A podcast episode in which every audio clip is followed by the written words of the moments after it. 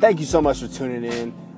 I am realizing how weird I am, but I'm so grateful that God has made me this way um, because I can pull like principles out of a lot of things that are super mundane. Um, but it helps me, and hopefully, this helps you. And so, these are my thoughts on excellence. A lot of people think, and I used to think this way too, that excellence was just like something that happened.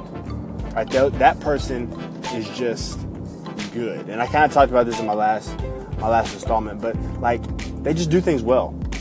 Like these these huge things, like for example, um, any communicator or um, anyone doing actually anything on a professional level, they're doing it really well. That's why they're a professional. I get it. Some professionals they shouldn't be, but any professional that is good at what they do, man, it's just like it's kind of it's kind of like just mind blowing at times because you're kind of like, oh well, well they're just they're just really good. They're really good at what they're doing.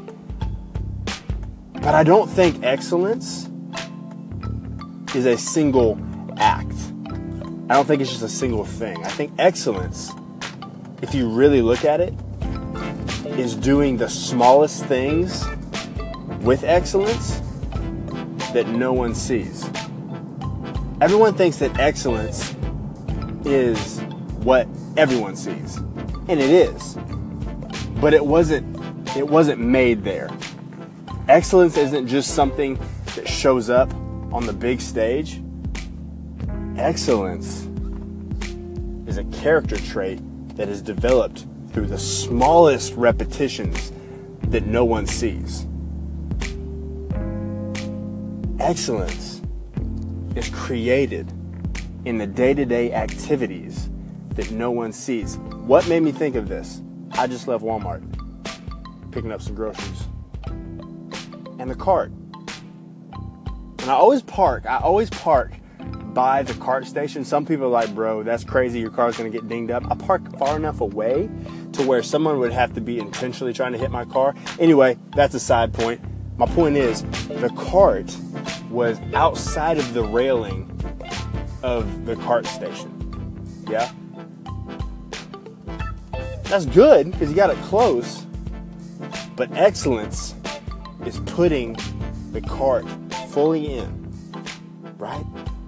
Fully in. It's, it's so mundane, but it's so critical.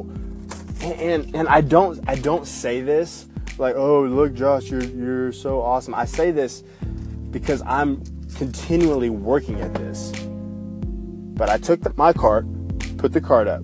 I grabbed that cart that was sitting outside of the of the gate, put it in.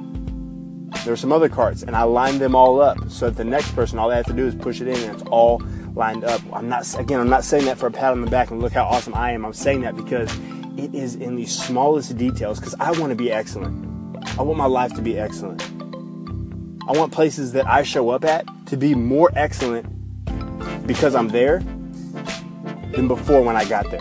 And when I leave, I want that to be anywhere I be to be more excellent than when I first arrived there.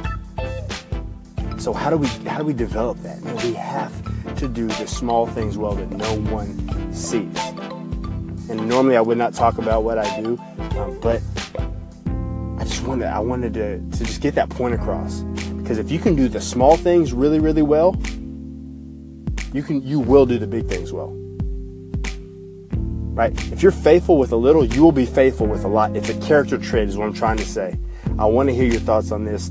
Let me know. I want to hear from you. And if this spoke to you and this was this hit home, I would love for you to share it and tag somebody. Let them know about this. We're changing the world, baby. One day at a time. Love y'all.